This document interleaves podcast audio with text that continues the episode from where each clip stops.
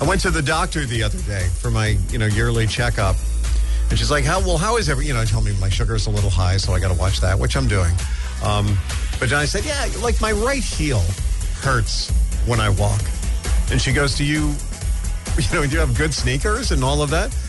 Because I like to walk, and I walk a lot. We were in Philly. We do like 4 to 5 miles over the course of 2 days because we love walking.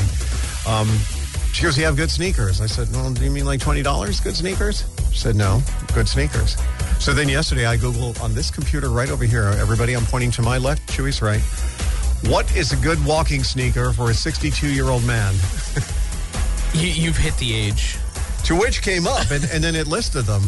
This New Balance things that look like little old man sneakers that I'm wearing right now. Well, the thing which surprises me is like that those have been the joke of like dad sneakers for a long time. Like every dad has those exact pair of white New Balance shoes. Well, I don't feel with like grass stains all over them because they cut the grass. But then they also have a nice pair that are as shiny as the one that you just got. Yeah. But what's impressive is the fact that you're turning, 63?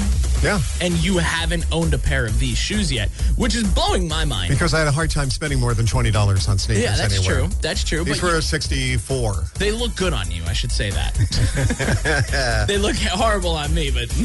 horrible on most people, but on me. On you, it looks... They totally fit the whole package the way I got things. Looks great on you. Thank you, son. I appreciate the kind words. TuneIn is the audio platform with something for everyone. News. In order to secure convictions in a court of law, it is essential that we conclusively. Sports. The clock at 4. Doncic. The step back 3. You bet. Music. You set my world on fire.